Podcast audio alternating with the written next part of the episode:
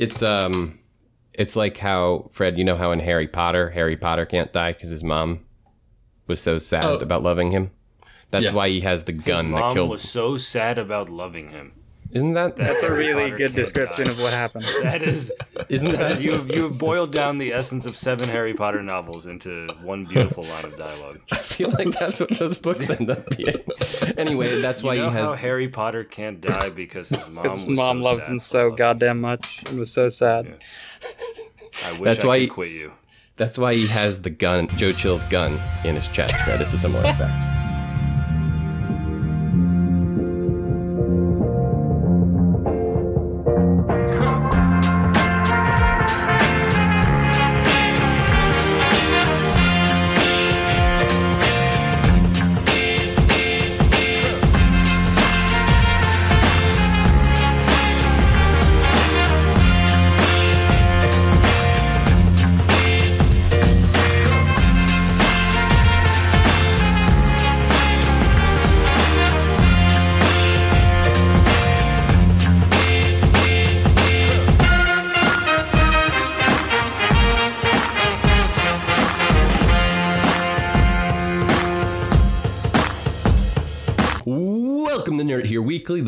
Podcast from Nerd Here First about whatever we decide it's about this week. And this week, it's about the best stuff of the first half of 2022. We're all here to run through our top 10 anything of the year. I'm joined by Deepak Chitness, What's up? Fred Neighbor, Hello. and I mean, I'll say it if no one else it will. One of the top 10 podcasters on this podcast of the first half of the year, Oh, hey, I'll take that. Jackson Trey. It's my crowning achievement. So we've each put together a list of just stuff that came out this year that we enjoyed, and we're gonna buzz through. I'm starting with number ten, which is our least favorite of our favorites, and we'll all work towards our number one, which is our most favorite of our favorites.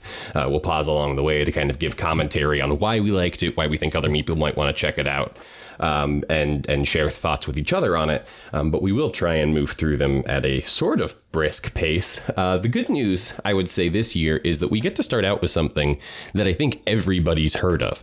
A lot of times, I think we get a little esoteric on this show, which is our whole thing, right? That's why we're here is to get esoteric. But Jack, you're you're giving the people an olive branch with your number ten. yeah, so I wanted to uh, start off, like you said, with something a little more well known, and I feel like as the resident uh, sort of math person, I, I had to call attention to that time at the start of the year where everybody got really obsessed with information theory, uh, and we all played Wordle, which was the it was I, I suppose just technically a video game or maybe just a game. Um, it's actually uh, a sort of family of games for, for anyone who is unfamiliar. The point of the game is that a secret word is chosen, uh, sort of like hangman, but by a computer. Uh, one word every day, and you could go onto the website and try to guess the word. And if you guessed the correct letter, it would tell you how many letters you got right, and it would tell you if the letters were in the correct position in the word. And you had to use that information to try to figure out what the word was in as few guesses as possible. Uh, it became a bit of a phenomenon. Not It was incredibly addictive.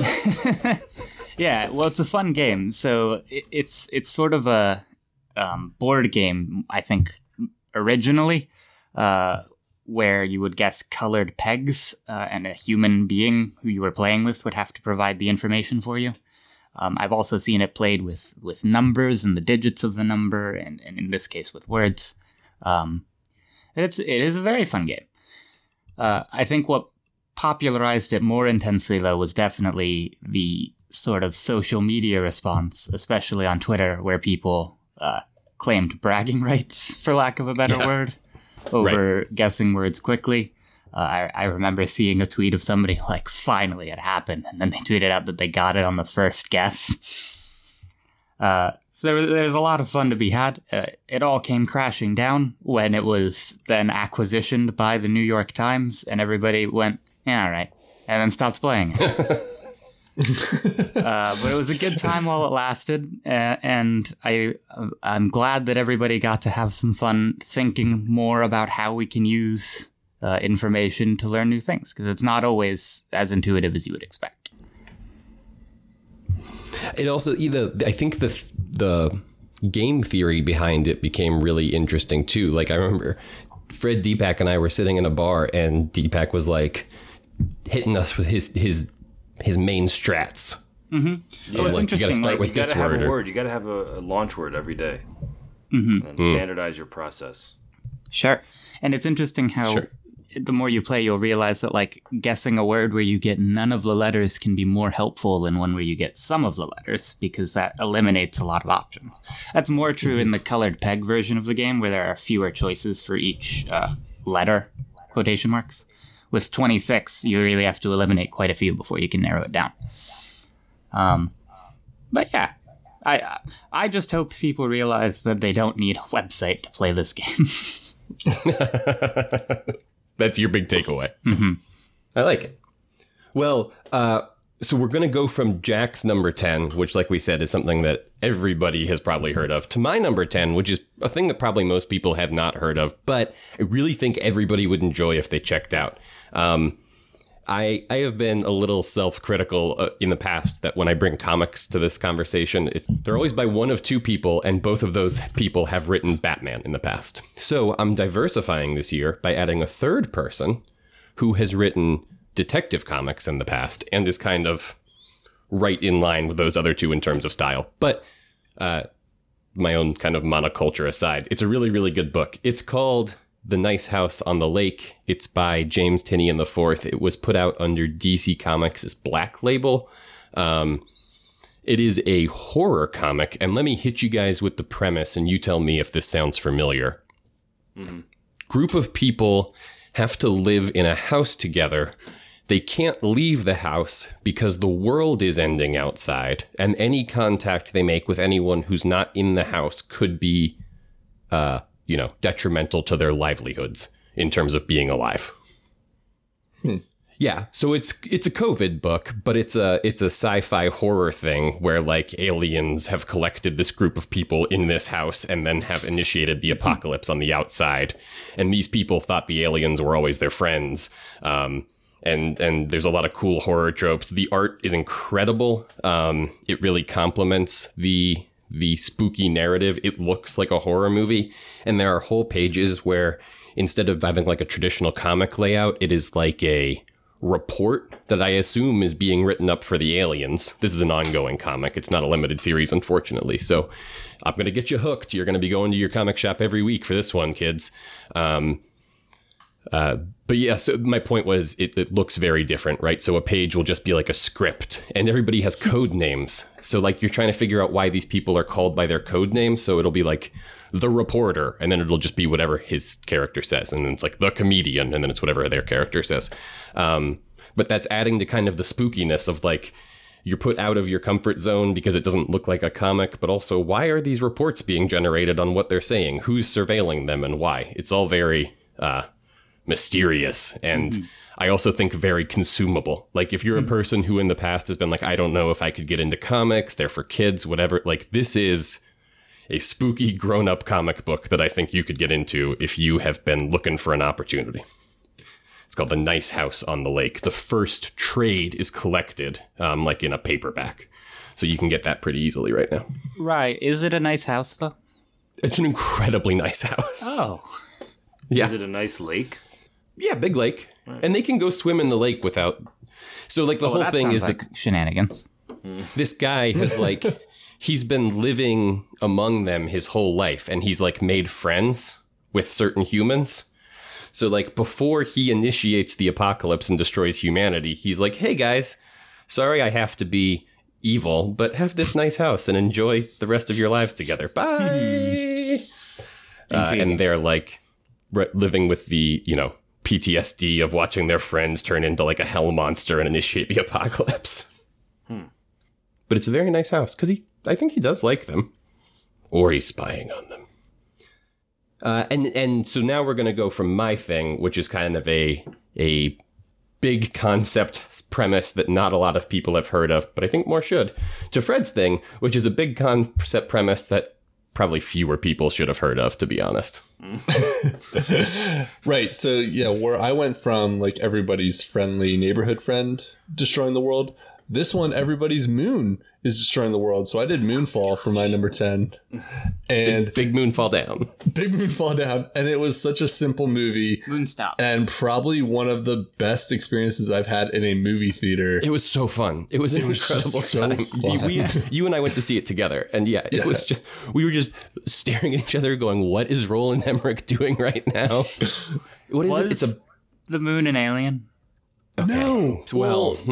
Uh, no, it, the moon Guys, itself spoilers, wasn't Please, come an on. alien. Come on. and but that was the thing it like kept turning every like i didn't i don't think i knew what was going on until the very last five minutes of this movie and it was just like a consistently what is this movie about Like and it was fun Shyamalan.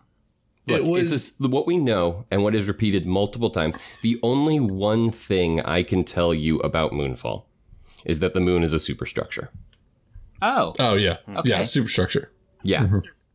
The uh and it's falling yeah, oh and it yeah, and it go down.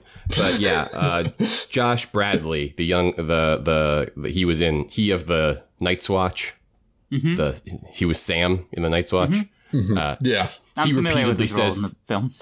He repeatedly says throughout the movie the moon is a superstructure. So that's what I know. Well, that clears clears a lot up for me. I have no further questions. Yeah.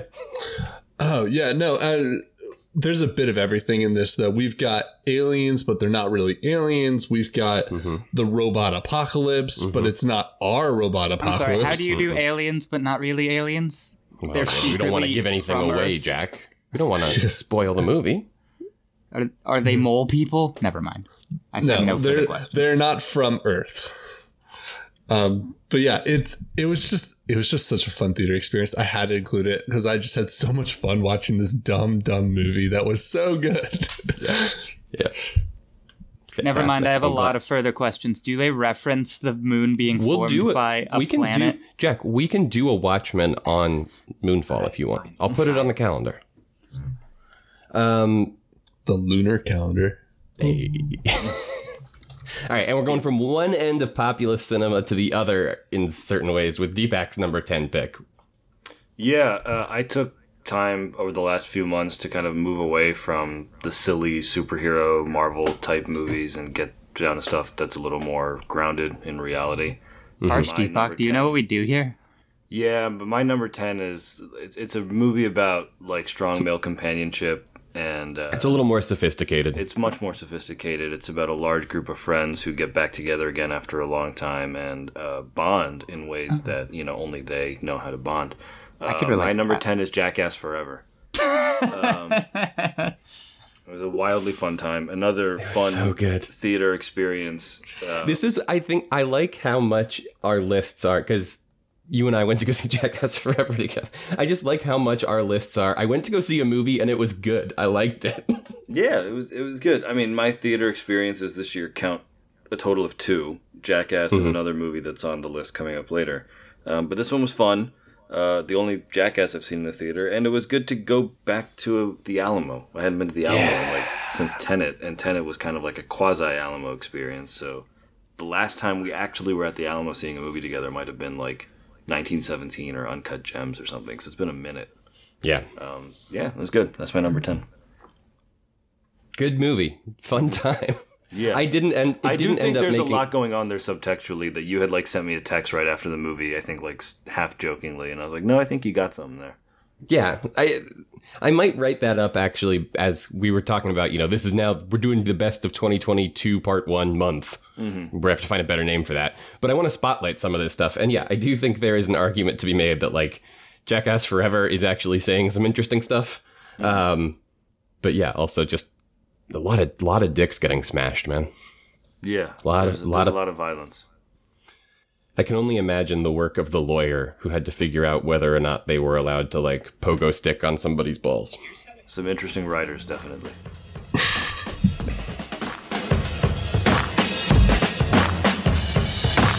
All right, now let's go to number nines.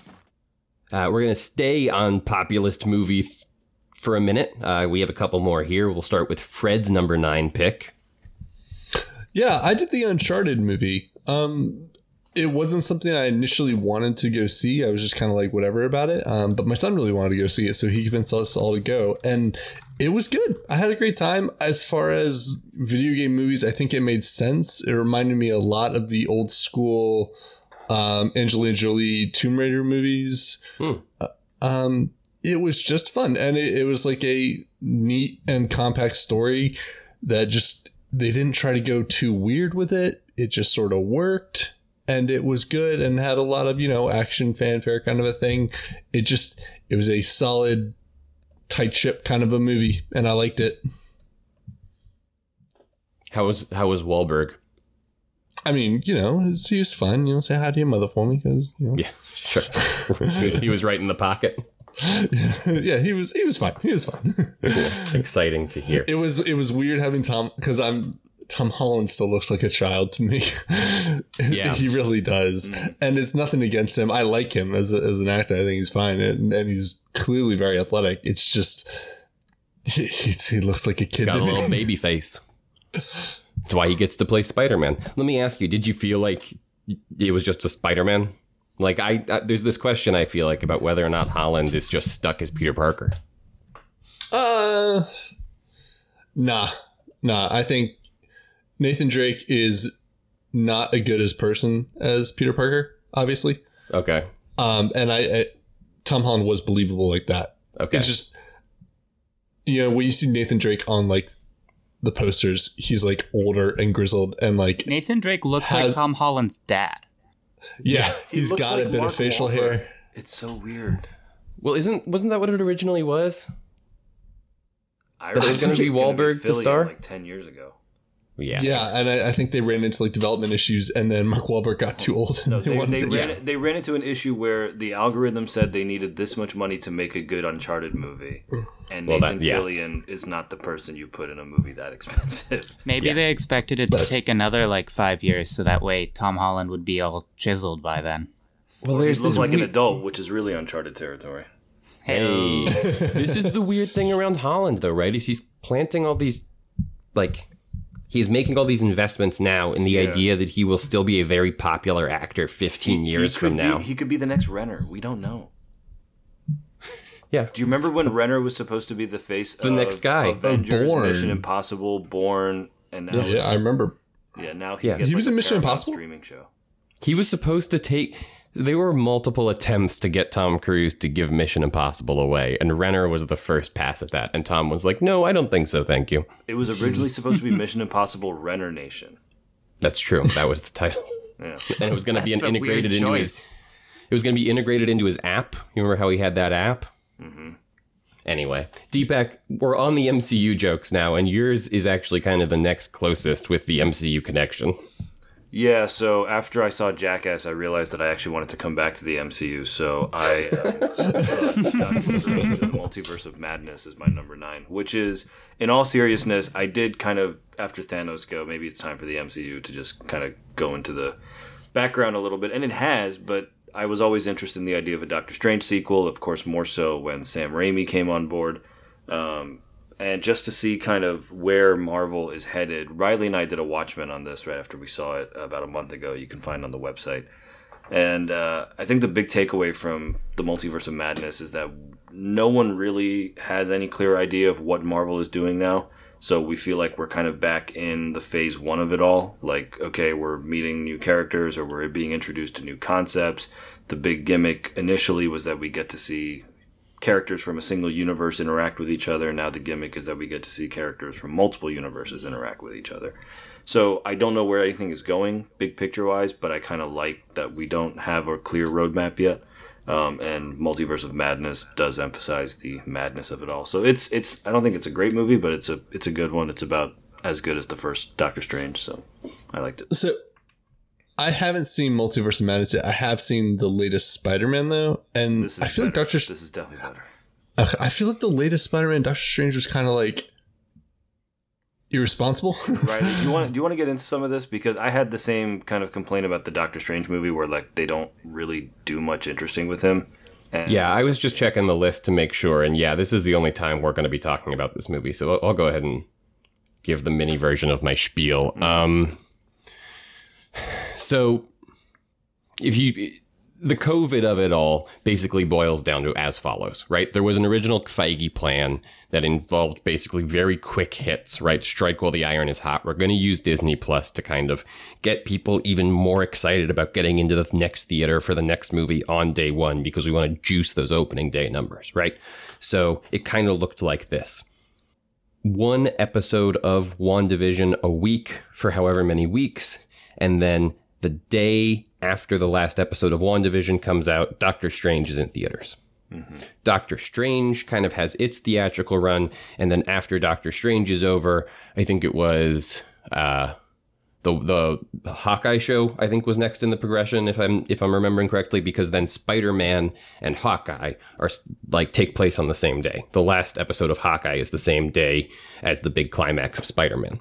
Um, the reason that that's cool narratively is because you have WandaVision kind of introduce the idea of a multiverse, right? Kind of really start poking that loosely. Oh, I think Loki. Loki was in there too, right? To kind of further explore. So you have what is a multiverse? Don't really know. Oh, a big movie called Multiverse. That'll probably give us some answers. Then we have a Loki series that's going to explore it even more in depth. And then we have the big climax of it all, bringing in two other Spider Men from other movie universes, right? A whole metatextual thing. Big, exciting ending. Um, womp womp COVID, right? All that gets reshuffled around. And I think that that balloon loses a lot of momentum. I think that machine's not working for you as much anymore. Part of that original machine was, though, Fred, to your point, they were going to hide, from what I have heard, they were going to hide that it was a three Spider Men in the universe movie entirely Yeah, I think in that, that, was original the plan. plan. Right, yeah. But they weren't even like, they weren't even going to tip their hat that like Alfred Molina was in the they movie. weren't going to talk about the Like- villain. the trailer was going to be that it was Doctor Strange versus Spider Man. Doctor but Strange that's what the- breaks the multiverse. Spider Man has to save. Spider Man has to stop him. So I think there is stuff in that movie that was like trailer hits for why Strange being so weird. I yeah, I do remember watching the movie and I was like, oh, the trailer did give me a completely different vibe. Also, not for nothing. I think there's a world in which Multiverse of Madness ends with bad Doctor Strange coming Yeah. to Earth. That's exactly what I was because especially that uh, that post credit scene in Strange Yeah. is such a tack on. Yeah. That- yeah, I think they wanted it to end a certain way so that we lead into Spider Man thinking a certain thing about him. Strange. Yeah. Right. And then we're ready for a bad Strange and Spider Man to have to fight him. And then, oh shit, he's actually fighting Alfred Molina alongside Tobey Maguire. And then I think Spider Man is a m- way more effective. I think, yeah, as a piece of marketing material, that's your Avengers moment. And now I don't really know what it is, so it's kind of the ears out of the balloon. now it's a anyway, two, it's literally a two and a half hour meme. The Spider that's yeah, yes. Those are my way too many thoughts on that. But speaking of having way too many thoughts on a Sam Raimi comic book movie, Jack, your number nine pick uh, is made by a bunch of people who would probably love to talk about this for hours. Uh, that's true. So my number nine pick is uh, Stranger Things season four, which is probably the newest thing on the list, unless some newer entertainment has been coming out. Um, I watched But it's a- something this morning. well, watched is different from coming out. Is that on your list though, Deepa? No, I'm kidding. Go ahead. That would also, yeah, that would be impressive. Anyway, We worked real hard on these transitions. it's worth noting. Um, I, I want to sort of preface this that uh, it is not done yet, as there are still two episodes to be released on the first of July, and we're recording And- this in June. Isn't the first one like 90 minutes and the second one's like two hours? Th- It, I did not know that, but big if true. I mean, it would make sense because the first one was like seven episodes, and the second set's two. So, yeah. I think they're Um, basically two movies. So, uh, I really liked Stranger Things when it first came out. I really liked Dungeons and Dragons as a very unsurprising fact, and so I was excited about the sort of general premise. But my biggest disappointment was that the uh, monster is just sort of a monster that they happen to name after a D&D villain because they're 13. Um, much more interesting in this season to me, and I don't want to get into too many spoilers, but this was, I think, prominently enough showed in the marketing for the season. Uh, they actually are leveraging a much larger D and D villain in in uh, the Upside Down, uh, they are going up against Vecna, who is a, a literal god in D and D lore. So I can only imagine is at least a one like one guy in the Upside Down and not a whole race of monsters that they just have to deal with now. See, the, the thing about gods in D&D, though, is I did hear that that one god got killed by six drunk people in a tavern one time, so... Well, Vecna is also famously wasn't always a god. That's sort of his shtick. And so, uh, maybe that will lead into this, this, the plans of this evil guy. That's neither here nor there. Um, it's also interesting because season three came out three years ago, which, you know, COVID and all. But, uh, I I noticed season two came out in 2017, and as we all know, season one came out in 2016. So if I'm following my math correctly, that means there'll be a four year break before season five, which should be in 2026. So if you like Stranger Things, this will be really your last chance to enjoy any of it for quite a while. That's So why I feel like you should get in are on so it. long. You're supposed to parcel them out. Exactly. Yeah. So I'm, I'm still working through it like everyone else, but uh, so far I have enjoyed it. It's not been my show of the year, obviously. It's number nine, but it was pretty good. That's true. We're giving a lot of time to these low level picks. Let's buzz through some here. My number nine pick was the artsy pick of the group, but it is, I think, also uh, populist entertainment. I went with The Northman, uh, a cool movie about a very muscly man who kills his uncle and gets revenge for the death of his father. It's Hamlet, but it's like, you know, it's it's Eggers doing Hamlet, and he's kind of a madman, and it's awesome. Uh, If you've seen the trailer, you've seen uh, Skarsgård catch a spear and throw it back at the guy and kill him in a oner, and it's awesome. Oh, hell, I need to watch that trailer. That's the energy of that movie. Watch the movie. movie. It's on Peacock. It's on oh, Peacock. man. The free Yeah. streaming service? Yes. Well, Go. What? If you, I mean, you should pay and not get the trailers be, or not get the ads in between because it's a good movie. I don't know, the trailers sound badass. Anyway, The Northman. Watch it. It's great. Number eight. We'll go one more movie everybody loves. Deepak, you're number eight. yeah. So in the same cinematic universe as Northman, my pick is Batman. um, the new Pattinson Matt Reeves movie um, makes a weird trilogy with Irishman also. Uh, they're all very long too. No, uh, Yeah. the Batman. Oh, it's a is- slog. Yeah, uh, it's a commitment. The Batman is the new Batman movie. It's good. It's fine. I don't love it the way a lot of people do. I know Riley obviously has very intense feelings for it that he has decided not to share with us all because they're just too raw. I'm just gonna do. I'm gonna put an hour up. That's just me on my own, kind of going. I figured I didn't need you guys. Yeah, and ironically, will come off as more of a Riddler video than anything else. um,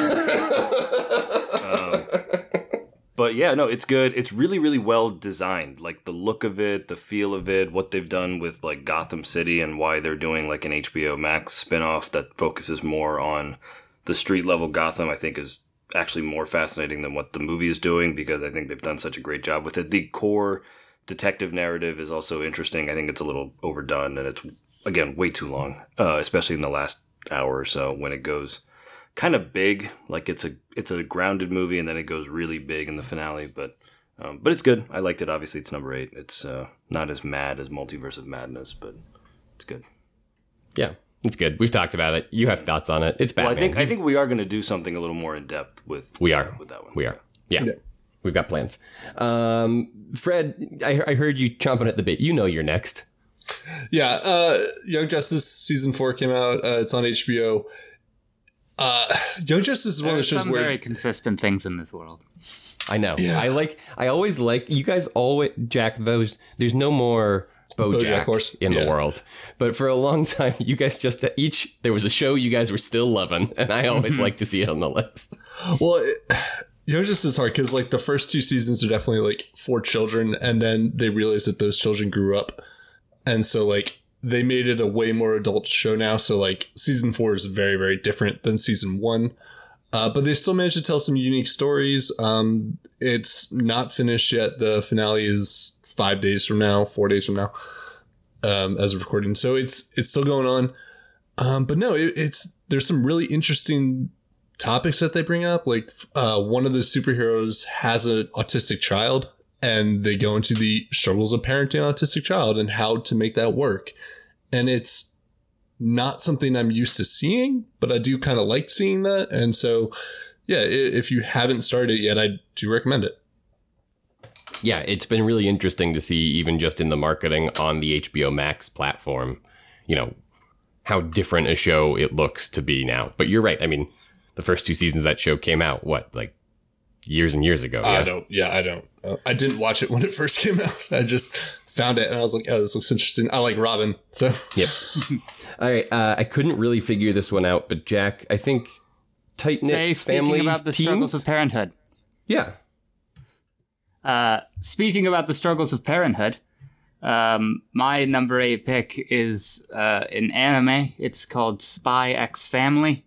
Um, I, I never like to dwell too long on these because I know they're not everyone's cup of tea. Uh, and if they are, you're probably already aware. But on the off chance that you're not, uh, one of the hot new shows of this season is about um, a spy from uh, a well, a foreign nation in the context of the show, uh, codenamed Twilight, who has to go undercover uh, to steal information about um, the about another foreign dignitary by posing as a new father and enrolling their children at the same school. Uh, and swiftly learns about how parenthood is harder than being a psychic spy.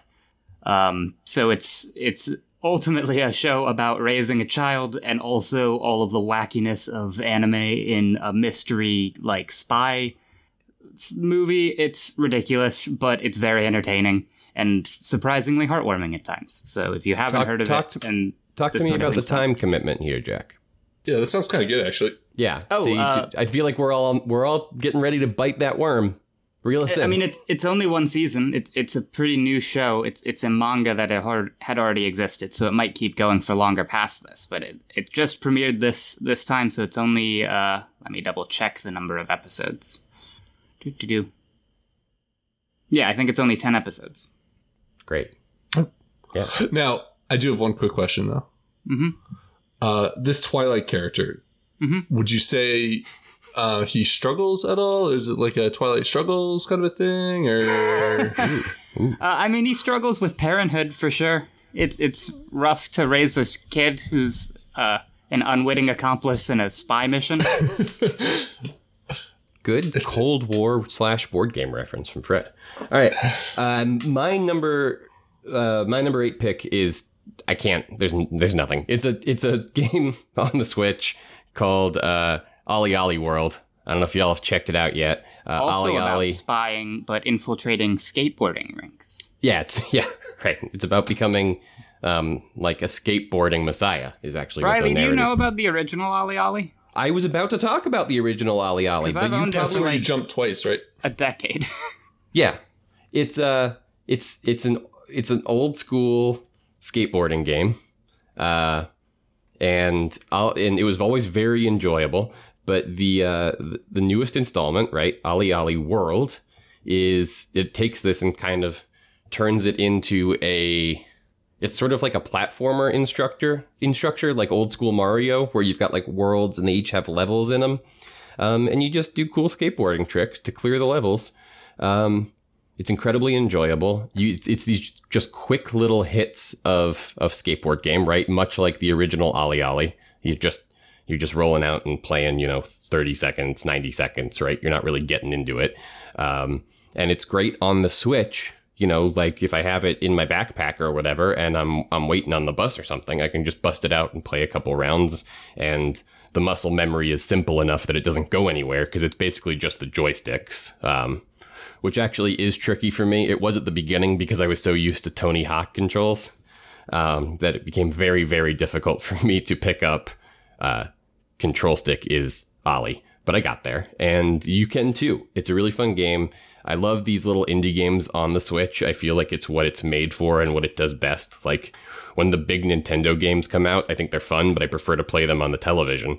Um, but a lot of these cool little indies you can just roll with, and uh, and and they're great. Yeah, Jack. I mean, you sounded like you had thoughts on on the OlliOlli's. well, to be honest, you sold me on it a little bit more. I thought it was just the same game, but made with 3D graphics instead of pixel art, uh, which was not enough to sell me. But it seems like Oh. they did actually add more. Yeah, no, there's a whole plot where you are like becoming the skateboard messiah. I also heard. I think that they're making a like skateboarding MMORPG. Uh, so that'll I'm- be interesting. Yeah, that will be interesting. Um, but yeah, OlliOlli World is is definitely worth it. It's a lot of fun. The world that it builds is really really cool. Like that is the draw for me. Is like the world that it takes place in is an incredibly. I mean, it is like imagine what Western culture would be like if Jesus had skateboarded. That's like what this world is, and it's amazing. and I'm so into it. So yeah, go play the game so you can learn about what that world would look like and and play an incredibly simple and incredibly enjoyable skateboarding video game at the same time. Speaking of incredible fantasy worlds, Jack, I understand your number 7 pick takes place in a world filled with pocket monsters? Yeah, strange creatures roam the lands. Un- the untamed past. Um. So uh, yeah, my number seven pick is Pokemon Legends Arceus or Arceus, if you're wrong. Uh, a lot of people might find this slightly contentious, as the game was famously not amazing. Um, however, I have contended basically since I started playing this game, these games, which was like 12 years ago, uh, that Pokemon really is not a sustainable business model. um, and it seems like it took them to reach a thousand Pokemon to realize this. And when they tried to release a game that didn't have all 1000 Pokemon for practicality reasons, everyone lost their minds. So I just want to show some support for them trying something else with this uh, enormously successful franchise that they have. I think setting it at a different time without all of the weird sci fi technology Pokemon has always had is an interesting twist. And I think uh, a good excuse to not have all of the Pokemon everywhere. Uh, I like that you don't have fresh new starters in this game. You just pick old starters. I think that's a better model. Um, there's a lot. I think that this is generally a very good direction for the series to be going in, even if it needs a little bit more improvement. That sounds good. That's my whole rant. I'm sorry, I didn't mean to just dominate the conversation, but uh, I- I've been very upset by people. I- I'm worried that we're just going to go back to the regular Pokemon games until we hit 2000, and then they're going to try something else because they've been scared off from doing anything new. But Pokemon Colosseum and that weird GameCube one are the most interesting Pokemon games. Change my mind. No, I hey, I'm sorry. Have you listened to this podcast? We need other people to start ranting more because I just sound like a lunatic. I've always said that Pokemon Colosseum is my favorite. I like 100%. I like Snap, but I didn't play the new Yeah. one. Was the was the new also, Snap not a good? regular Pokemon game. no, I agree. That's why I brought it up. Did you play Um, Snap on the Switch? Remember when that happened? I haven't. But can I still, or is it not? I think so. I think it's just a regular video game that they released and marketed poorly. They just took away that Mario game, so now I'm now That's I'm true. skittish. sure, All right, uh, sure. Fred. Speaking of trying something different with a IP, I mean, you have a you have an enchanting fantasy world that I understand takes place in, in a galaxy far, far away. Right, yeah. So this one's kind of a small little indie game made by a toy company. Um, it was called Lego Star Wars: The Skywalker Saga. I heard um, this was good. yeah, it's a it's pretty good. Um, I I am constantly constantly like amazed by the quality of the games that Lego puts out. I feel like they always handle their IPs incredibly well. And I don't think they've ever made like a bust. Like I think that Lego just knows how to do stuff and it just always works. And I can't think of a bad Lego game and I was really excited that we get a chance to talk about Lego games just cuz I think they're always good. Um Yeah, undeniably true. I think that they are a a company that is very invested in their name being synonymous with fun, and these games are always fun. I also think they understand the youth appeal and the fun factor of Star Wars better than Star Wars itself understands it at this point. Yeah, I think that they they really do like appreciate the all the underlying stuff. Like, what blew me away about it was just all the little details of, about the stars. Like, so if you leave Palpatine alone, for instance, and like don't touch him, like he'll drop a lightsaber by accident and then freak out, and it's just like little and things like, like, that. sneakily put it back in his robe. And he like kicks it away, yeah. and it's just fun, and I like it, and it's it's like the Dave Filoni thing where like if you really care about an IP, you do it well, and it's very clear that they like cared about it. I also Right. feel like an amount of it has to be credited to the fact that they're all Legos. Like, like Mm-hmm. if that happened with the real Palpatine, it would be stupid. Correct. but the Yeah, fact that I- they're like caricatures means that they can get away with a lot more. Yeah, they're like the Right. Family Guy spoofs, where you can tell they were done by people who love Star Wars, even though they're skewering them left and right. Yeah, and I, I guess to get back to the original question, because it is Lego and it's like ultimately supposed to be lighthearted and fun for kids, that's what they're going for. So they're not trying to have this really big, serious type of discussion about, I don't know, droid rights or whatever. It's just a stupid Lego game, and it's great. and I think that they, they really know their lane really well, and it happens to work into just a let's make Star Wars fun again kind of a thing. Yeah, like there's I saw a clip of like Obi Wan like trying to figure out why his lightsaber didn't have two blades. yeah, it's just silly. It's a good time.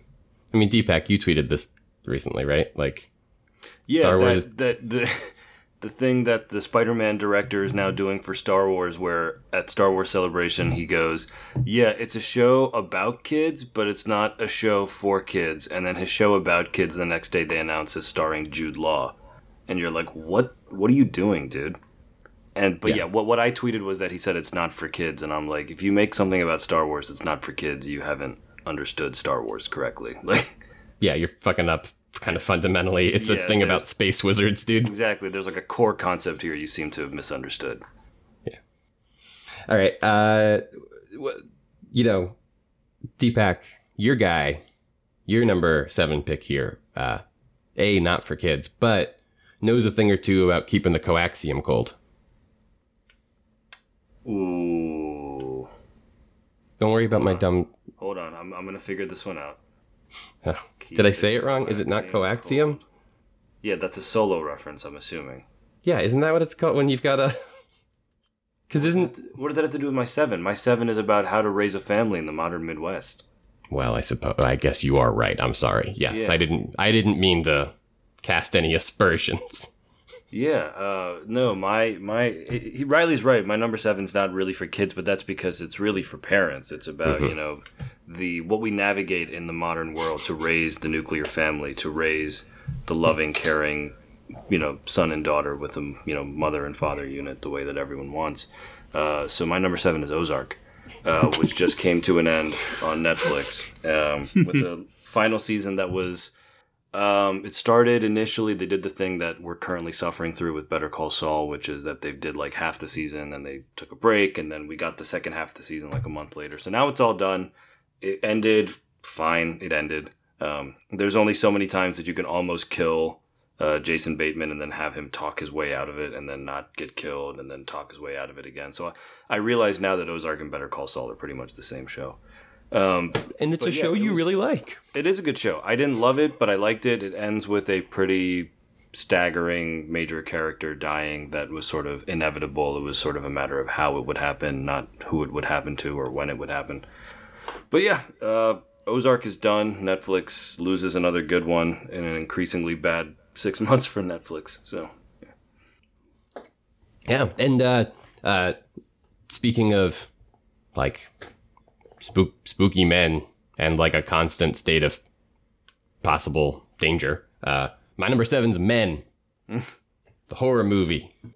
Uh, Men is uh, a horror movie. Uh, Uh, right, men are. Thank you. Men, thank you. Men, Men are a horror movie uh, by Alex Garland, uh, which almost necessitates a protagonist of a young woman. Uh, she, it's a COVID movie. They clearly shot it during COVID. It's just two actors, and I imagine they were just all quarantined up in this little town, and they shot it over time. Um, it's great. It's very spooky. Uh, she kind of walks around this town, and all the men in the town have the same face, and it's Rory Kinnear's face. And uh, they don't seem to find it strange at all. That's Um, not normal. and she doesn't really seem to notice it. So it's more like a visual cue for the audience, maybe. But then things start to get even weirder. And yeah, it's spooky. But uh, there is, I would say, one visually startling sequence that got some press coverage. Um, but other than that, uh, there's nothing like too too gross or anything. I don't know. People don't like scary movies for different reasons, so I always try and cover like there's no jump scares. It's like kind of more mentally frightening. Although, of course, the ending, you know, is supposed to be a little bigger, so there is a pretty like grotesque series of shots at the end that I really got a kick out of, but I'm kind of a weirdo, so you might not like it. I don't know. Maybe you will. If you like Alex Garland, I think you'll be into it. If you don't like Alex Garland, maybe start with like Ex Machina. This is advanced Garland, is what I'm saying.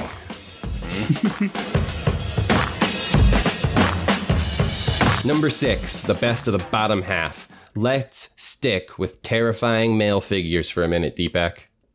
Yeah, mine is uh, the very, very serious Netflix documentary, Our Father, which is the shockingly true story about a fertility doctor uh, in or near Indianapolis who, for a number of decades, um, is- was telling women who came to him for um, infertility treatment and for the, uh, what do you call it, the um, in vitro Artificial insemination. Yeah Yeah. artificial insemination uh, that he was getting it from certified donors, medical students, all this stuff, but he was actually just impregnating them with his own sperm.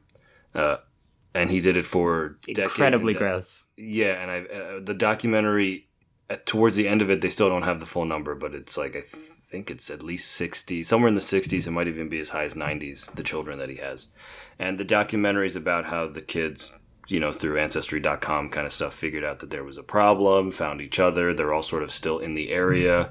They get into things about how they were all like growing up with half siblings or potentially even dating half siblings without knowing who they were because he's just been spreading his seed literally everywhere around town.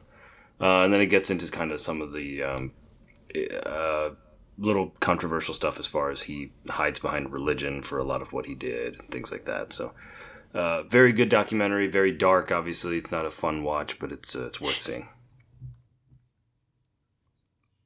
Insane. The sort of evil plan that I feel like I wouldn't even be able to think of. Uh, there may have been a plan in place. Yeah, it's it's shocking, really. While we're on kind of creepy cult adjacent behavior, uh, my number six is a little show y'all might have heard of called Yellow Jackets. Um, It is. I have been They rewatching. gave the Ant Man villain a show. it's incredible, isn't it? It's an S with a dollar sign. Uh, no, yeah, Yellow Jackets is a Showtime original series that is um, pretty great. I it had what I ref- kind of sometimes refer to as a spaghetti ending, where um, you know it got a first season and they really wanted a season two, so they left a lot of possible stuff out there, and they just threw it all at the wall, and hopefully in season two some of it sticks. Um, but up until the very, very end of the finale, which I just had structural problems with because I think about TV too much, every single minute of it is compelling. It is a story about a group of girls who are traveling to a soccer game for their high school tournament. I think it's, you know, the, the national finals or whatever. Um, and their plane crashes in the wilderness and they all have to survive. Um, but at the beginning of the first episode, we see them having been in the woods for some time and they do kill and eat one of their teammates in a ritual sacrifice. Um, so we kind of know where this is going and then flash back to the start of them crashing in the wilderness. And so you see them in the forest kind of trying to survive and also them as adults like trying to keep secret what happened in the woods um, as it slowly starts to unravel. It is, I had said I had started watching Lost uh, recently, and it is definitely like the spiritual successor to Lost. It scratches that itch for me that I used to love Lost about, and I'm watching Lost again now because I love. So if you like Lost and haven't watched Yellow Jackets, check it out. It's on Showtime. It's definitely going to get a season two. Um, it, it's really, really good. Might be. I don't know if there's a TV show higher on my list or not. But if you were to ask me, like Riley, what just point blank, what's the best TV show of the year? I'd be like, yeah, Yellow Jackets ruled. Oh no, there is one higher. Oh, Blark. we'll have to figure it out. Anyway, uh, Fred and Jack, you guys both have picks about people who are on quests. So I want to start with the higher stakes quest, which is uh, Fred's pick. Wow, that's an interesting way to put mine. Um, yeah, I did uh, Shoresy. It's the spin-off of the very fun uh, Canadian sitcom Letterkenny. Um, made by Jared Keeso, where he plays the titular character Shoresy. Uh, a very different character than what people are used to seeing him do with Letterkenny Letterkenny's Wayne. Um, it's just a really tight six episodes about never losing a hockey game again. And it's got all of the very quick dialogue that you would expect from Jared Keeso. Um, very funny, very, like I said, very, very quick insults and jokes that are just real hard to pick up the first time, but they, I like them. I think they're really good. Uh, yeah, it's a lot more narrative based than what Letterkenny was, and I think it's a great spinoff. I think it does something sufficiently differently, and also probably one of the best sport series I've ever seen. Like, not necessarily about hockey, but just about like the mindset of athletics and hating to lose and loving to win kind of a thing. It's really good. Fred, I think you laid it down great for folks who already know they love Letterkenny, but can you give like the 90 second elevator pitch for people who maybe haven't heard of it before? Uh, sure. Letterkenny takes place in um, Ontario, very small town uh, in Canada. It just kind of highlights a bunch of small town problems in Canada, and it's that's all it is. It's just problems in a small town, and it's very funny. The dialogue is meant to just be very very quick and jokes, and it's very dirty, but I wouldn't say like at anyone's expense. Like Yeah. And then, Jack, your number six pick is about a woman trying to do her taxes. Yeah, so my number six pick is Everything Everywhere All at Once, uh, which is in. Oh, how to do it. Um, an absurdist black comedy, science fiction, fantasy, martial arts film with animation elements. that is a lot. Yeah, I think you kind of covered most of it. Um, it is, uh, you're right, about uh, one woman um, who is being audited f- by the IRS uh, when she discovers uh, that she can make contact with versions of herself from parallel universes and is being tasked to stop a very powerful being from destroying the multiverse. Uh, it is really funny. Uh, and I think you mentioned earlier, Riley, that some of these on our list are just we went to see a movie and it was enjoyable. I think that's this one for me. Uh, but I, I do think it was also deeply my my type of movie, so I, I would have to recommend it to anyone who hasn't seen it already. We'll have to see if it comes up again. Oh ho ho ho! Yeah, yeah, yeah. everything, everywhere, all on the lists. But Jack, we're gonna st- we're, we're gonna stick with you for number fives because your number five was also kind of a wild head trip of a thing, right? Yeah, it um, was maybe a little unexpected given our usual list, but my number five was Project Hail Mary. Um, I've recently gotten into audiobooks pretty heavily because it helps with my attention span. Uh, this is the newest book by um, by Andy Weir, who you may know for uh, writing The Martian quite famously. Uh, it's a sort of similar novel. It takes place in space again. Uh, it's also about a disaster or, or trying to prevent one. Um, and the audiobook is really, I think, I don't know if I would normally recommend an audiobook over a regular book, but I think this one was produced like simultaneously and with the audiobook in mind. Uh, and I think it sort of shows. It's read by Ray Porter. Um, I, I really like it. Uh, and I, w- I would recommend it to anyone. I don't want to spoil anything, but No worries. Yeah, that sounds good. I'm always on my audiobook game. I I, I got credits on yeah, it was really so- good for my for work too. Anyway, Yeah. Deepak, you've got a you've got big puzzle energy for your your pick, your number five. Yeah, my number five is Outer Range, which is this really weird sci-fi western with Josh Brolin on Amazon Prime that basically starts with the premise of Josh Brolin. Uh, it's kind of like it. I haven't seen Yellowstone, but I imagine Yellowstone is similar to this. It's like a familial uh, plot of land that he's in some dispute with his uh, next door neighbor about. They have like vast, vast acreage on obviously uh, somewhere in um, think he he might actually be Yellowstone. It's somewhere in Wyoming. But anyway, so anyway, uh, there's like a big hole in the ground, like an enormous pit that just kind of it's like a black hole that is just in the ground, and they're trying to figure out. Brolin discovers it on his land and is like, "What is this?" And it kind of has Yellowstone meets the X Files or Yellowstone meets Arrival kind of energy, and they even do like western stuff where there's a car chase that is literally shot, I think, on the same road that the uh, the street shootout in No Country for Old Men was shot in.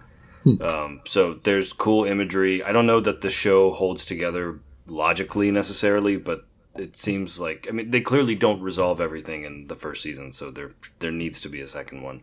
Uh, and if there is, I look forward to it because there's enough good going on here that uh, they've got me hooked. So Outer Range, Amazon Prime. I think all the it's eight episodes. They're about an hour each. They're all out now.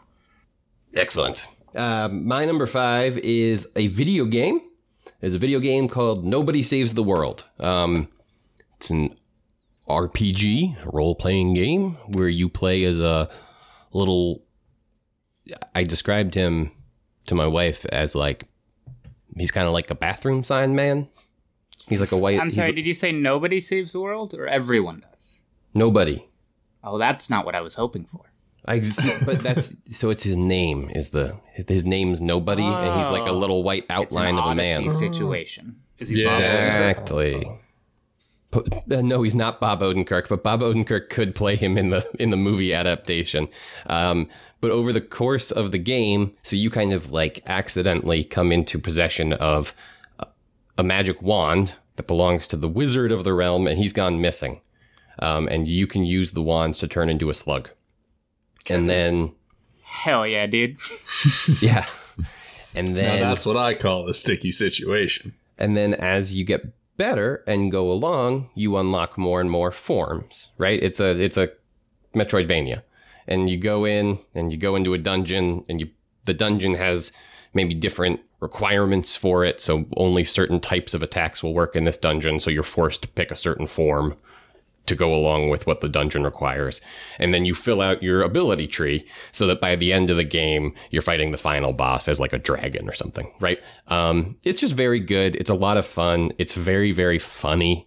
Um, like the premise, the way I described it there with very little humor in my voice may sound like it's way up its own ass, but like the wizard who's the king of the realm has like an ostentatious gold castle that he lives in and he like rents out rooms and pays for tours. Like the whole thing is very like uh you know we live in a post-capitalist uh, nightmare state. And so let's talk about that in our video game. So like you know there's swamplands that have been the result of nuclear explosions and there's aliens crashing and there's all sorts of funny tongue-in-cheek weird genre mashup stuff. And it's really good time. I just like laugh at the dialogue as i play it. Um, and the different forms keep it you mix it up so it's always kind of a you learn how to do a new thing. Um, i think i told fred like one of the one of the side quests is you meet a guy who claims he can kill any rat in one punch and you can turn into a rat. So you can turn into a rat and go talk to him and he'll kill you in one punch. But eventually, like a long, long way into the game, you find this power up that says any hit, no matter how strong, can only take you down to a quarter health maximum. And you're like, oh, yeah, fine. I get lots of power ups like this throughout the game. But if you piece it together and you equip that as the mouse and then go talk to that guy, it's, you know, like there's this whole side quest that comes off of that. So, like, it's one, you know, it presents as a very shallow kind of silly game, but it is actually, you know, is made by people who make like Skyrim and whatever, right? Like it's made like that. It's just a goofy looking funny game. Those are like my favorite kind of secrets in video games. And it's Like on Game Pass. And you guys know I'm a shill for Game Pass. So you can play it for free if you give if you give Xbox $35 a month. Um Fred, I know you've been waiting for this one for a long time, so why don't you just go off, man? Well, so I actually had to like stop myself from. la- Jack. Sorry, I was away and I wanted to come in. Riley, you only have to pay thirty-five dollars for Game Pass because that's because you leased your Xbox. Oh, you Most usually people can play yeah, it for that's- like fifteen or twenty. I, I think it's fifteen. I even think it's better. 15, it's 15 now. Yeah, even Yeah. better. that's what I'm paying for. If you don't have an Xbox, though, they'll give you one of those too. This is what I'm saying. I'm a mad shill for Xbox. Fred, now you can go off. So I had to like stop myself from laughing. Deepak was like, "God, I hate when they do the part two of these seasons like a month after." So mine is Attack on Titan season four, part two. um, someone needs to tell them how to do somehow. seasons because like season one, season four, part one came out last year. Season four, part three is coming out next year. Yeah, these Yeah. are just And it- seasons four, five, and six, man. right but no this is the final season really uh no this is i think this show did a great job blurring the lines between like antagonist protagonist hero villain kind of a thing. Um everybody has very clear motivations. Everyone is doing what they think like they clearly should be doing. And like it's just good. I feel like the first three seasons of the show were very different than this one. And they were just like very clever setup. Like it's it feels like seasons one to three were prequels to season four, really. Um, but it all makes sense and it's good show and it's I think Attack on Titan is the one show that got me into anime as like a serious thing. And I was like, oh, okay, maybe if this is good, I'll try other things. And this one's real good, guys. This one's real good.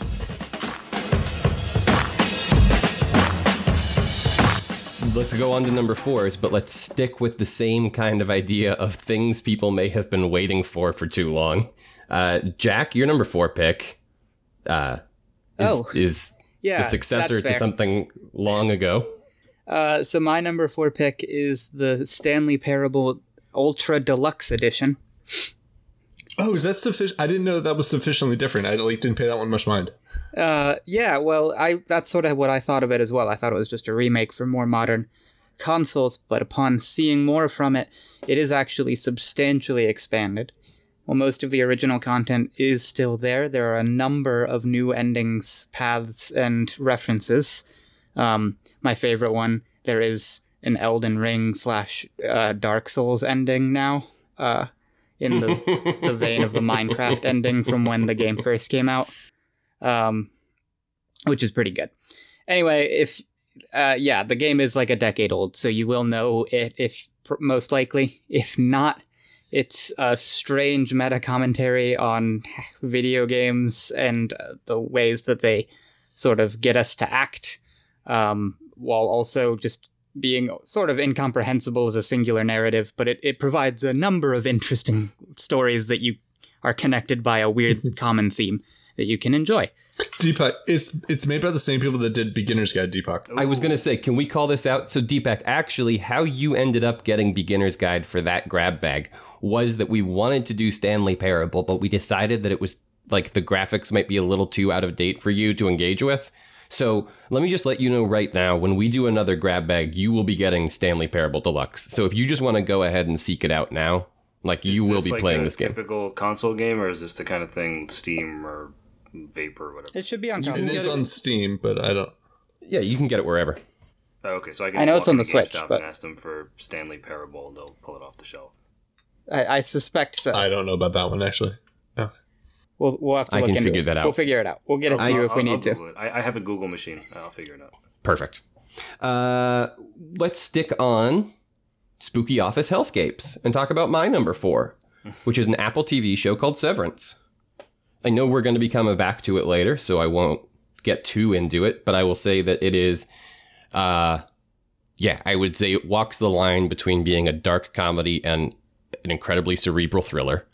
And it is about a group of people who undergo a procedure called severance, whereby their work selves have no memory of their home lives in exchange for their home live selves never having any thoughts about work.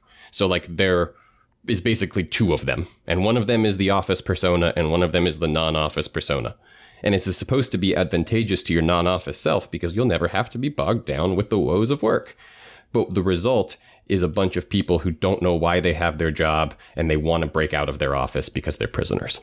Um, and so it sticks with those characters, kind of trying to investigate the outer, they call them the outies, the lives of their outies, and like figure out why they went through this procedure. And also, like, the company they work for is weird, and there's a lot of mythos and like Yeah. puzzle boxing around that. There's like a lot of Um, background noise of strangeness.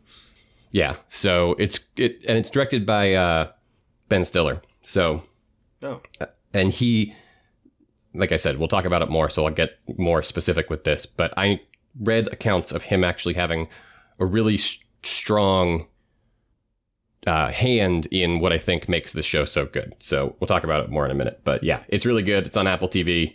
One of the things that I'm always telling people to sign up for. Um, Fred and Deepak, you guys have each picked my favorite type of movie, which is sexy adult romance dressed up like an IP franchise. Let's start with Deepak's. Yeah, so uh, I'm very confused. before I think before we got on, or maybe on mic, we were talking about how there were some things from last year that we were catching up on, and we wanted to include them. But they're from last year, and we're talking about this year. So my loophole around that was that it's a movie that came out last year, but I didn't see it till this year when it came out on 4K. Uh, it's Eternals, uh, the Marvel movie that apparently everyone else didn't like. Uh, I'm not we- here to tell you it's. Relatable. misunderstood.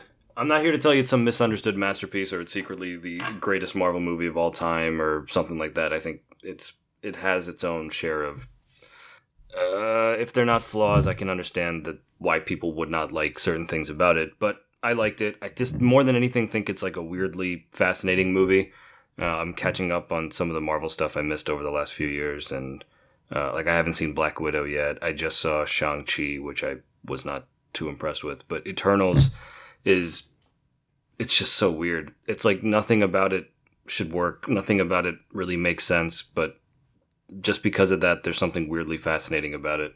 Um, and I have a soft spot for some of those like weird failed blockbusters over the years that uh, they, they they just don't like. Green Lantern is not a good movie, but I, I still wanted a Green Lantern sequel. Um, in that same way, Cowboys and Aliens and some weird movies. This this is kind of in that mold. So I get why people don't like it, but it has that kind of quirkiness for me. And like Riley said, at its core, it's about sad, horny robots that just want to do sad, horny robot things for three hours. So And Um, Kill God. Right. And well, yeah, that's the main thing that's interesting about it is that what it's really sort of about underneath everything. But on a more superficial level, it's nice to see hot, horny robots try to have hot, horny robot sex. So Yeah, can I, can I say this? It's nice to see people kiss in a Marvel movie. they don't just kiss. There, there's like I mean, thrusting and yeah, no, they- penetration. They and- fuck, but like it Yeah, is oh, just yeah. like Marvel doesn't have any romance, and Marvel is like the tone setter for blockbusters, and we're living in an a romantic time in Hollywood. So, like Fred, I, I know that you don't necessarily think of your your movie as a big sexy movie, but like it has very adult romance in it. Yeah, I mean, I mean it's I got suppo- Armie Hammer in it, so it ha- it has Armie Hammer, and he's a he's a character. Um, yeah, uh, my number four. Look, look, this might be a controversial thing to say, but just because just because it's it's just the four of us. I watched him do that tango. I'd let him eat my heart. You know what I mean? That that that oner is is quite a shot. Yeah, it is. It's good. Yeah. Even even I even I came out of that shot like holy shit what what am I watching now? Ooh, hold on. Excuse me. I thought I was settling in for some stupid little Disney streaming thing. I didn't realize it was this. I didn't know. Go ahead, Fred. I'm sorry. Kenny, my So, boy. no, it's- it's you gotta, you gotta throw if- a warning, Ken. My God. if you, if you guys haven't guessed by now, my number four is Death on the Nile. Uh, so one of my favorite genres of movies is murder mysteries, where I get to figure out who the murderer is like 30 seconds before they tell me who the murderer is, That's right? such a good feeling. You love Knives It's- Out. I remember that. Yeah, no, it's so good. It's so good. Um, so yeah, no, this is is probably one of my favorite things. This one was weird because I was like, kind of. I know it's a remake of an older movie. I have not seen the older movie. I did not read this book, um, and I'm glad I didn't because I got to go through it not knowing who the first person to get killed is or who the murderer is. Uh, Remake of an So, older if movie is an know- insane way to phrase that. It it is a very well known book franchise. well, he says it's a book too. I don't know. no, uh, I no, and it, it, if they keep making these movies, I have to keep not reading the books because I don't want to be spoiled on them. It's a great point, Fred. Um, so I don't know what's I don't know how I feel about that. But anyway, it's it's really good. I liked it. Uh, I guess yeah, I guess there's romance in there. Um, I don't want to spoil it. Yeah, uh, there's romance, but it, it's a murder mystery, so I don't know. Right. There's always romance It's a in a murder murder done mystery. for love. Or Or a very twisted sense of love. I do like. I, I didn't think that was the a murder was done for that- money, really. But I, I didn't love it quite as much as you did overall, um, but I did like that they they added more of a backstory to Poirot in this one. Um, and Yes. it kind of mirrors what's happening with the actual case. Because the Death on the Nile mystery itself, especially, I haven't read the book, but going by the old movie, is kind of a light mystery, and like there isn't a whole lot to it. Um, so they they flesh it out a little bit here in interesting ways. So I think Jack and I will, because of our dad's love of mm-hmm. Poirot, probably be on probably be on the other end of this argument. Yeah, I thought I thought that was like that. so dumb.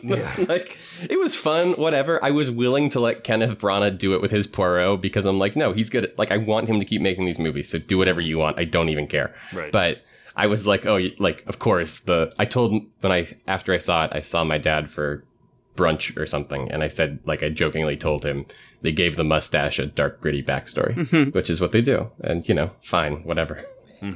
Speaking of the adult romance, does he does Poirot give uh, Gal Gadot a, a mustache ride? You'll have to you'll have to watch the movie to find out, Jack. That's all I want, though. I this is the downside of writing these nom- these transitions references. beforehand, is because now I have to say this. Speaking of sexy, I think the I think I'm the only one who nominated a movie in which an actor makes out with himself, and that is Alien the unbearable weight of massive talent. Oh, What did you think I was going to say? I thought it was Alien Covenant. But I was No, also going to say that I'm pretty sure the lasso of Hestia is made from Poirot's mustache. So there is That's actually great. There. Yeah. Um, uh, Unbearable, Unbearable Weight of Massive Talent is the Nick Cage movie you have probably seen advertised, uh, in which Nick Cage plays a character called Nick Cage. Um, it is, for all intents and purposes, him playing himself, although he is kind of cagey about that in interviews. Um, it's really, really good. I am a person who has really enjoyed Nick Cage throughout his career. I stand up for all of his modern stuff. I watch all the direct video stuff and tell people it's good. But anybody, uh, many, many, many mainstream critics were upset when he didn't get a nomination for Pig last year, uh, kind of talking about what an incredible performance it was from him. And this, as a follow up, I think is very fascinating as well. Uh, I'm excited to see. We're in a time now where actors are. We're, get, we're getting a really high quality group of actors who are coming up to a time in their career where to make an interesting movie, they might have to have a take on themselves. And some actors are comfortable doing that, and some actors are not comfortable doing that. Um, introspection is not everyone's strongest suit. Um, I think, for Can't example, all be Seagal, Riley. yeah. For example, I think Bill Murray. I think Bill Murray got really interesting once he was willing to kind of reckon with what Bill Murray was, right? Um, this is Nick Cage reckoning with Nick Cage, and it's fascinating. Um, and just a really, really good movie to boot. Uh, so check it out. Uh, Fred, you and Jack both have picks about Legacy. Jack, let's start with yours. Alrighty. Uh, so my number three pick is another uh, Japanese animated television program. This one is not really styled like most, though. Um, it's called Ranking of Kings. Uh, it is about a young prince to a nation um, who, who is the son of the strongest king in the world in a world where there is a literal leaderboard called the Ranking of Kings that determines objectively that his dad is the strongest king in the world. Um, the boy, however, is very small and uh, deaf and mute. Uh, so he, it's sort of about living up, like Riley said, to the legacy of his father, learning some of the darker secrets about how his father became so powerful, uh, and competing against his half brother and uh, Fran favorite for the throne, uh, Prince Daida. So it it's pretty good, uh, and it starts off a little slow, but by the end, you just really root for this little champion to get everything that he deserves. Fred, what does your number three pick say about kind of, you know, Dynasty? uh, yeah, my number three pick is Destiny's The Witch Queen expansion. Uh, and kind of theme with what a lot of my picks are now that I'm realizing it. It really kind of blurs the line between good and evil again. Um, it, you know, uh, in the beginning of the year, I had COVID, so I spent like just a week at home, not being able to do anything except for sit on my couch. And so I went through and started playing all of the Destiny expansions that I had missed. And then this one came out, and I just continued on, and it kind of jumped the Destiny story forward in a really interesting way, where the one of the more evil the races that you know there's like four big ones in the destiny universe one of the more evil one of the um might not have been so evil and they might have been tricked by something that actually is evil and it kind of it just throws a different type of light on one of the big bads in the series and the whole there's actually a really great like fan made video called dynasty rally i don't know if you saw that or were alluding to No, I didn't but- know that at all. Oh, yeah, it's it was it's really good. Um, but yeah, it so it really takes one of the most you know stereotypical evil characters and throws them in a very different light, and it's just good. It's it's good. I think it. Fred, I haven't they played said- since Destiny 1. Have they revealed that the Traveler's evil yet? That's kind of what they were doing. Okay, because that did And- seem like where we were going with this. Yeah, and it's not so much the traveler's evil. It's like the traveler doesn't give a shit about you as a person. Hmm. Well, it is a giant So, like, moon. Right. So the, the traveler like Riley. I was Fred. I'm saying the theme I'm seeing in Fred's list is Yeah. superstructures. um yeah no the traveler uh just kind of like uplifts people but then when the going gets tough the traveler gets going um Sure. and just sort of leaves everyone to their fate and, Gadzooks. the consequences Yeah. of my actions. yeah um and then for whatever i'm of the there's a lot of like theories about why the traveler stayed. I'm of the theory is that humanity shot it and kept it from staying from like leaving. Uh because that's how i interpret the evidence. But yeah. Uh no so the uh the entire expansion is one of the big bads trying to steal the traveler and you realize that the traveler was totally fine with it and was like actively giving one of the most quote unquote evil characters in this whole universe the same powers that gave you. And you're like, well, wait, why is that? And you find, yeah, Traveler doesn't care. Traveler just wants to fight Traveler's enemy and will use anyone it can to do it. So there you go, Jack. Kind of yes. Yeah, but also the Traveler's goals are more aligned with living than. Then with the so. evil race of dark zombies that's coming after it. Deepak, have you understood any of this? No, I tuned out five minutes ago. It's probably fair. I, I don't, we do not have time for me to talk about Destiny. No, if you want to talk about the concept of Destiny, we Get can it. do that. That's be- that's better than what my transition was. So go for it. You asking me to do mine? I mean, yeah. I just I Are was we on three or two? We're on three, right? we're on threes, and you're number three. I'm just surprised to see an Amazon ranking up this high. They don't Yeah. usually. I'm excited though. Tell me about it. Yeah, it's uh, all the old knives. It's the uh, Chris Pine, Thandiwe Newton, uh, Laurence Fishburne, and Jonathan Pryce movie uh, that I think Amazon dropped maybe in March. Um, it's like a spy thriller uh, based on a book that I've not read, but it's a very slow burn, more people talking, not like the James Bond, Jason Bourne kind of spy stuff. Um, but it's very uh, surprising. It's kind of got that, uh, I think, like the Nolan thing of you're presented with visual information that you don't quite understand, and then as the pieces of the kind of jumps back and forth in time a bunch, and as the pieces fall into place, things make sense, and then there's kind of a twist at the end. Um, so I, it's not the greatest movie in the world, but I think in in a time where, I mean, there's been a lot of good movies out, but I'm sort of not a theater goer anymore, so I wait for streaming. So when I'm sitting around at home waiting for things to hit streaming, this stood out as a very very good movie that I saw. So all the old knives, it's on Prime for free. Uh, check it out. Yeah, I gotta look at this one. I saw this on your list and actually almost watched it last night, but instead fell asleep watching Rescue Rangers again. I mean, as as one does. It's a good movie. Didn't make my list. We'll talk about it.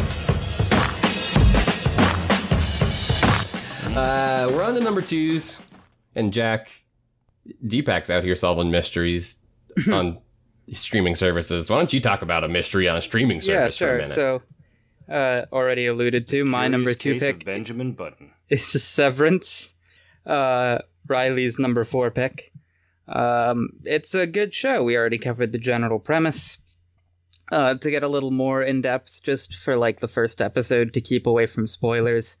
Some of the cooler and more like creepy moments for me are like when uh, a new hire like asks to leave and they take her to the door and she gets to walk out, but then immediately comes back in and her in the office doesn't remember why she turned around and came back in. So clearly she has a strong reason for wanting to stay here, but can't understand what that reason is. Um, there's there's a scene at the end where our main character got a cut on his head at work, uh, and when he gets to his car, he finds a note explaining the cut where the company lies about how it happened. Um, And they give him a gift card. yeah, and they give him a gift card to like what is clearly a, a restaurant that they like own the franchise rights to. Um, uh, his boss uh is really creepy and like gives these weird motherly vibes for the fir- whole time we first see her, and then is revealed to be secretly posing. Well, I guess not secretly posing. Is his neighbor and is secretly pretending to just be a very different type of woman to like spy on him and make sure I guess the operation goes well. So I But don't he can't recognize her. right because, because, he doesn't remember her from work. Um, And Deepak, to sell you specifically on this, it's Patricia Arquette. Uh, so there's a lot of. I think it's really good at establishing like what makes this premise interesting in the first episode, uh, while it's introducing all of the characters. So uh, if you weren't sold on it already, that's my my brief synopsis for for some of the creepy vibes that you can expect from the show, which is what I'm watching it for. It was Yeah, also I'll call out two oh go ahead. I was just gonna say it was also the show I got Apple uh, streaming for. So there you go. Yeah. The- I'll just call out two more cool moments um, that I didn't want to get into earlier because I wanted Jack to have right a first refusal. Um, there's a sequence where a character has a really, really bad day at work and like storms off out of the elevator. And then because she can only remember being at work, the next thing she sees is the elevator doors open and she's back at work. Right? She like has no time to like decompress. Um, yeah, and like that's just when you get it, right? And you're like, oh, this sucks. Um, and the other thing I wanted to say, which is the Stiller, um, they wrote, I think, 11 episodes, but episode 9 ends very dramatically, and Stiller just made the directorial decision that they were only going to do 9. I So have no idea he was have- even involved, to be honest. Yeah, he's the director. And uh, yeah, so they have the first two episodes of next season in the can and they're ready to go. And it's just like that storytelling beat where it ends, I feel like is part of what makes it so good. So I don't want to say anything else about it, but the ending is of the season is just so strong.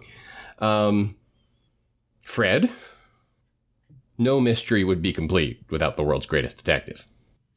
Yeah, so my number two, it's kind of uh he's not a super well known character, uh, but you know, he his parents are murdered when he's real young, and he kind of takes that to heart. You'd say. So What's his he- financial situation?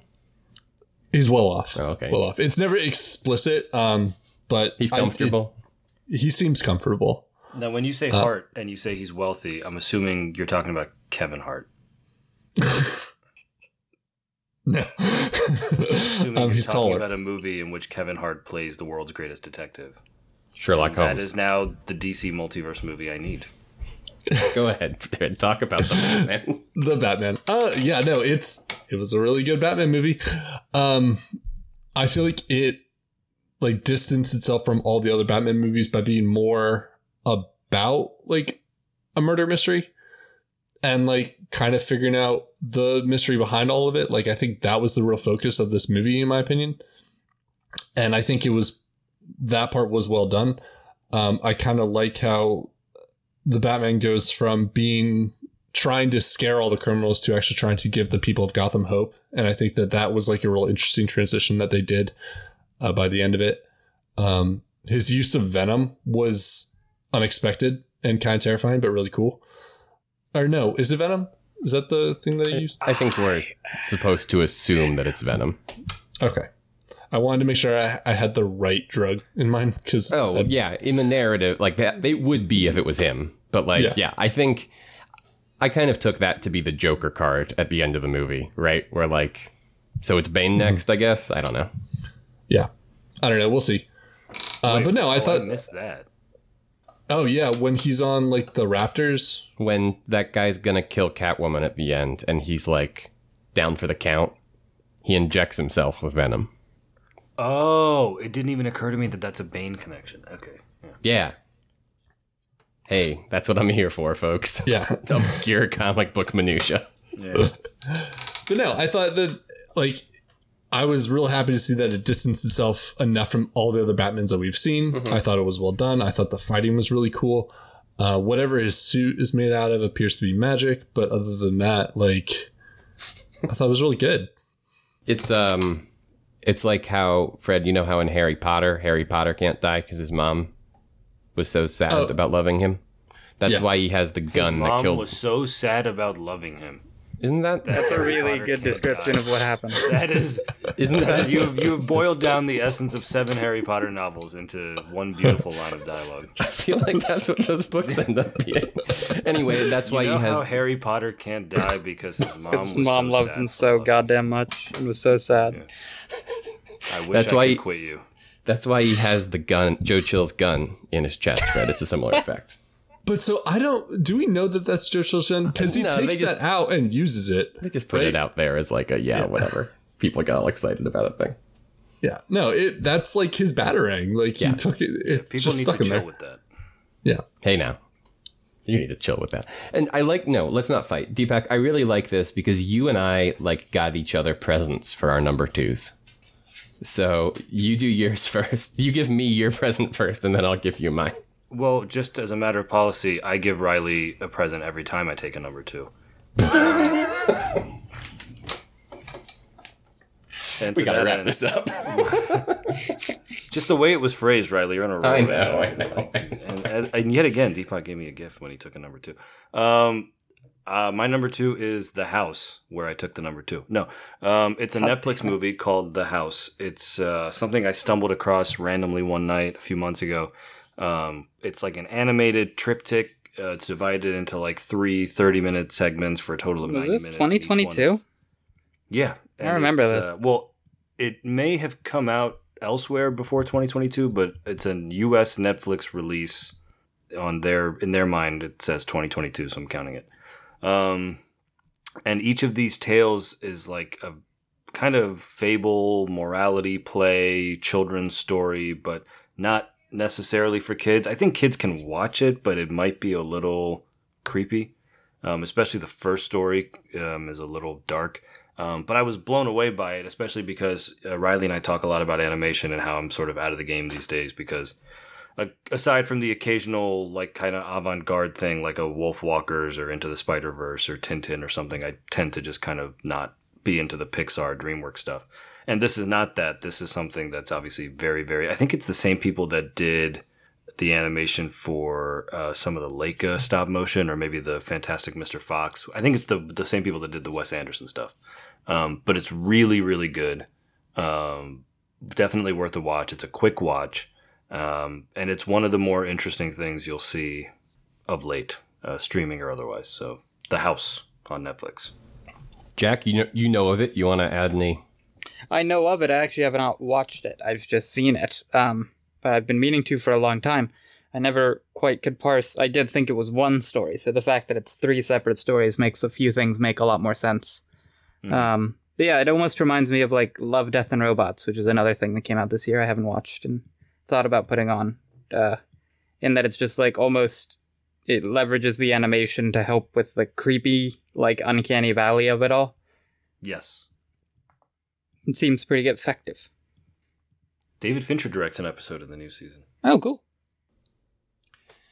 So Deepak, you got me a stop motion animated Netflix streaming movie, and I got you a Indian action streaming movie because my number two is Triple R, aka Rise Roar Revolt. For anybody not in the know, Triple R is the most movie you can fit into three hours.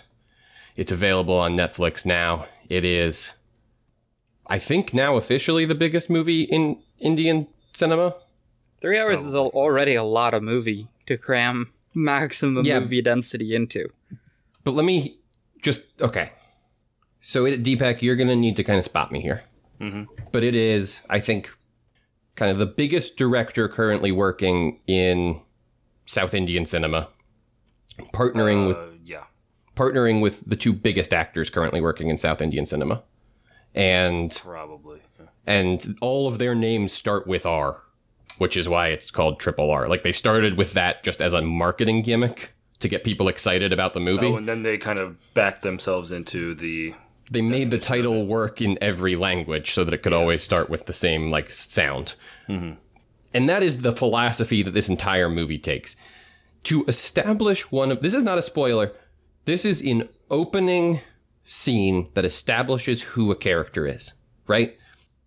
There's a one of our main characters he's a police officer. The story is uh, one of these characters is a police officer one of them is like a rebel but then in real life they become best friends and boy do they. And then and then they realize that they are working at odds with each other but maybe they're not maybe they're actually aligned. That's what the movie's about. So to introduce this police officer character he's in the yard of the police station it takes place in india during british colonial rule and so he's at this police station, and the police station has a big barbed wire fence, and surrounding it on all sides is this huge riot of just hundreds of people, like banging down the fences or whatever. They're very upset because someone's been arrested. Uh, this all, all there a lot of the names are from actual Indian history, but all of the story is bullshit.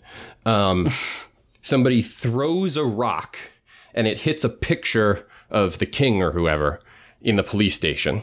And this guy's like way, way back in the crowd.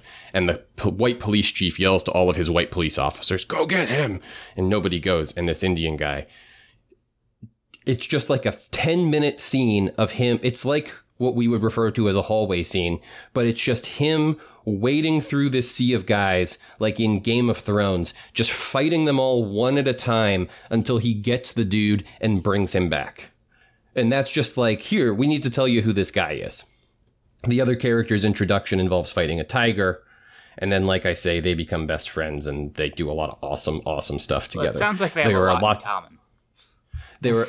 I described it to Deepak by saying that the action is like if Zack Snyder would just loosen up and have some fun every once in a while, and the uh, uh, the romance, though brief, is very compelling. This movie does kind of just take thirty minutes out in the middle to be a rom com real quick.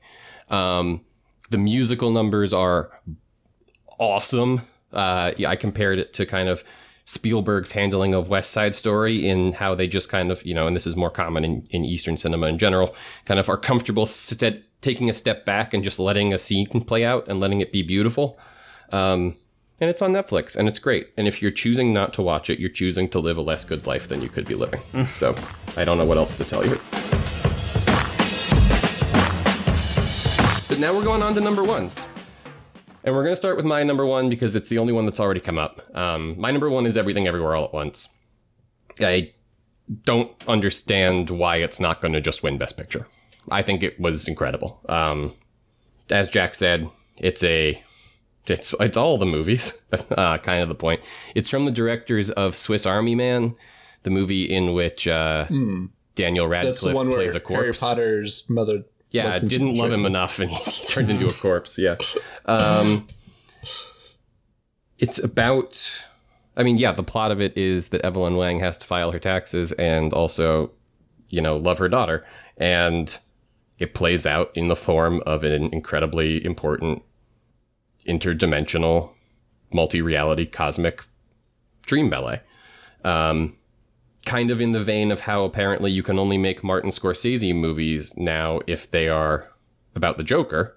Um, Daniels, the directing team behind this movie, decided that they wanted to make a Wong Kar Wai movie, um, but in order to do that, they had to dress it up uh, like into the Spider Verse, and boy, did they! It freaking rips ass. It's so good. Everyone should watch it. It's amazing. I want to see it a hundred times. It rips ass, Deepak. Ass is ripped. Ass is ripped in this film. Um, it's so so so so good. Uh, I think all three actors in the main roles should be nominated for Oscars this year. I don't, I can't accept a world where they aren't. Um, it's beautiful and poignant and funny and dramatic. And there's a sequence in which a guy, because of plot reasons, has to stick a trophy in his butt, and then they fight a whole fight with butt plugs. And and there's So hot, it does, in fact, rip ass. yeah. I, I told you, ass is ripped. There's hot dog fingers. When did we lie? So they're really putting things every everywhere all at once, I guess. Yeah, there's hot. Let me. There's a multi, There's a universe that's introduced where people have hot dog fingers, and you're like, oh, this is just a funny kind of thing to no, do. then it is- And by by the end, you will be crying about the hot dog fingers. I can't even tell you the best joke in the movie because I don't want you to have the idea in your brain before you see the movie. Yeah, that's how it should work. No, but I can't even say anything That's about what the joke's about. Be, Riley. But Jack, it's it's about a Pixar movie. You know that joke they make? That's the best thing I've ever seen in a movie ever. it's so funny. so yeah, it's everything everywhere all at once. Go watch it. Uh, next up, Deepak. It's time to say goodbye to an old friend. God, it hurts. Uh, my number one is Better Call Saul. It's got to be the best show on TV right now. Probably the best show for a while. Now, Um, here's the thing, Deepak. This is a real opportunity because I have heard an enormous amount about this show, and I know nothing about it other than that it's Mhm. great and that it's about um, that other show. Breaking Bad. Yeah, which I also didn't watch, and I thought that that would be a, a an insurmountable hurdle. So why why No, should I I, think- as someone who doesn't care for that show, watch this show?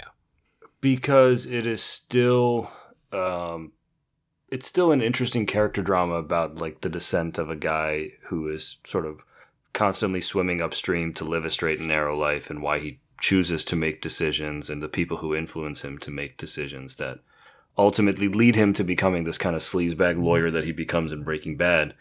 I don't think you need to have seen Breaking Bad. I'm sure there are references that will make more sense with the context of Breaking Bad. And the thing that Better Call Saul does is, as a prequel, there are Yeah. still um, segments of it at the beginning of each season that take place um, chronologically after Breaking Bad itself is even over. See, I didn't even know Um, that that it was a prequel. That's interesting.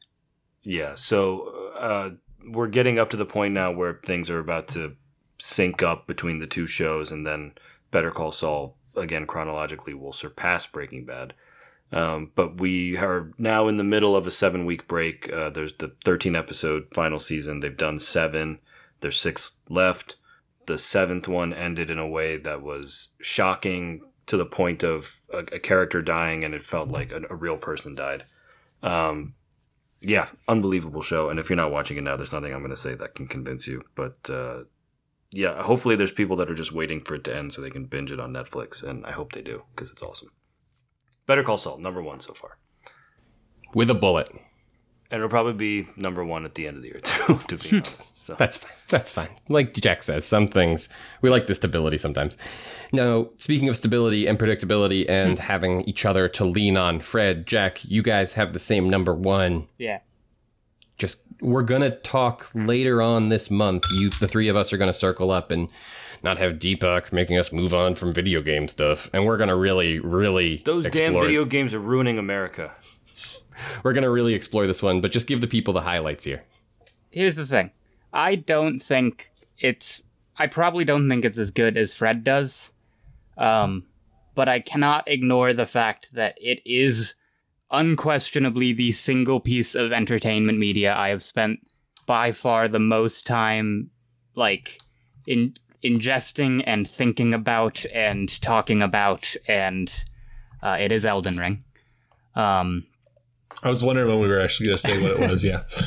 I I've never played. I tried to play a few of the Soulsborne games before, and I could never get into them for various reasons. This is the first one that really hooked me.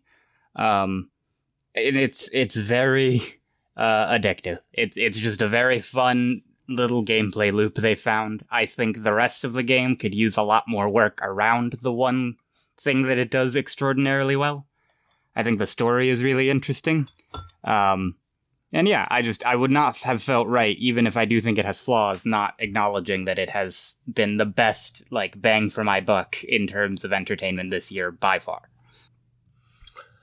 Yeah. Um, as far as Souls games go, I think this is I probably have the most experience on this on this podcast with Souls games.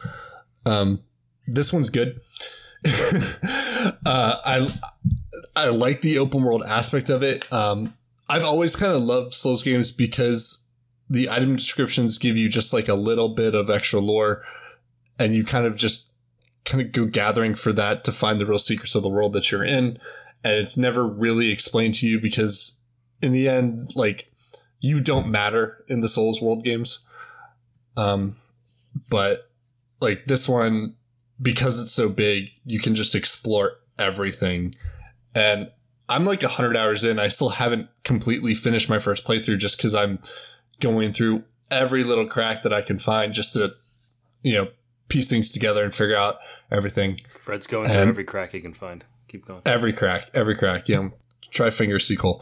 Um, it's just it's just a really big game and it's really fun. Um, I like the world that they built.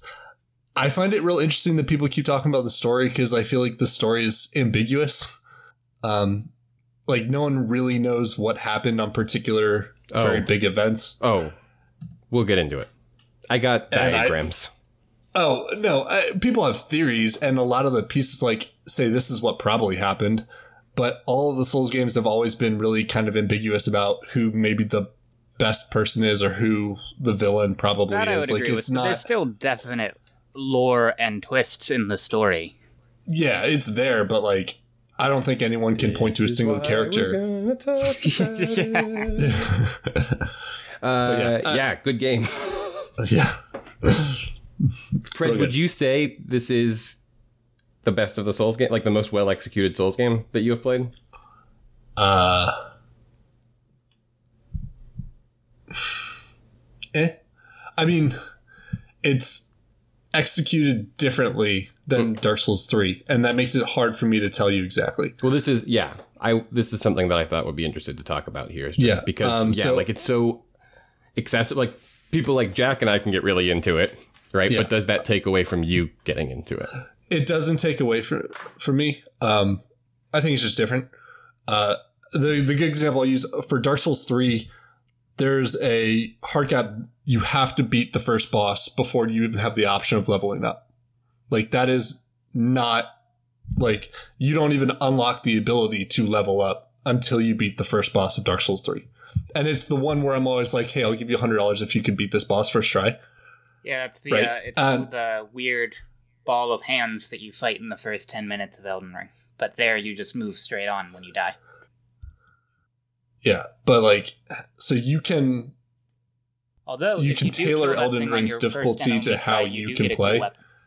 and I don't think you could do that with the Dark Souls games. Deepak, the bad guys in this game all look like they're out of Crimes of Future Past or Crimes of the Future. I said Crimes of Future Past because my brain is broken from too many X Men.